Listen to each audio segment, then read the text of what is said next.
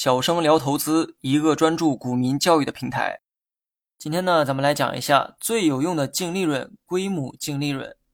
之前的内容让我们学会了如何计算企业的净利润。对于很多新手来说，理解到这一步啊就可以了。但如果想深入了解企业的基本面，有一个净利润是必须要学会的，那就是归属于母公司所有者的净利润，简称归母净利润。当你打开企业的利润表，在净利润当中能看到这项科目。你可能会有这样的疑问哈，净利润和归母净利润的区别是什么？其实归母净利润包含于净利润当中，企业净利润中包含了归母净利润和少数股东损益。换言之，归母净利润加上少数股东损益，它就等于这家企业的净利润。那说了这么多，归母净利润到底是什么东西呢？它跟普通人理解的净利润有何不同？其实啊，没有什么不同，只是利润的归属方不一样而已。上文说过哈，归母净利润的全称是归属于母公司所有者的净利润，所有者指的是公司的股东们，所以你也可以理解为归属于母公司股东们的净利润。聪明的同学呢，可能会有这样的疑问哈。整个公司都属于股东们，公司所有的净利润也应当都属于股东才对。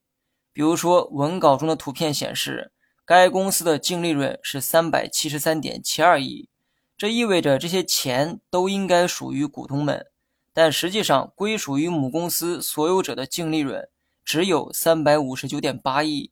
那为何归母净利润会少于公司的净利润呢？剩余的那部分利润又属于谁呢？剩余的那一小部分净利润其实属于少数股东，这些净利润会写在少数股东损益这个科目中。那所谓的少数股东又是指哪些股东呢？他们与母公司的股东又有哪些区别呢？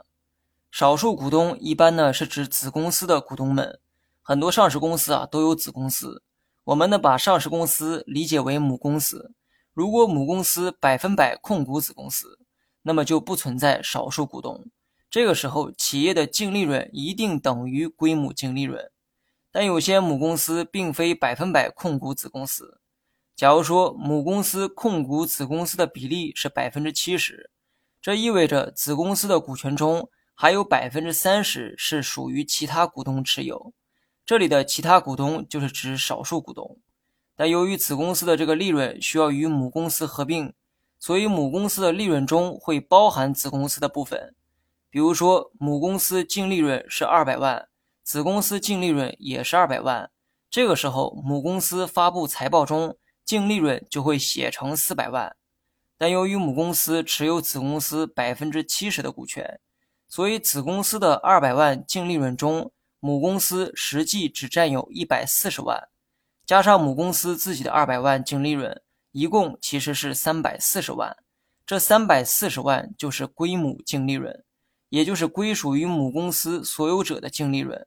而剩下的六十万就属于少数股东的净利润，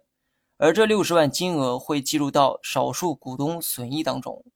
这个时候你就会明白，为什么企业的净利润等于归属于母公司所有者的净利润加上少数股东损益。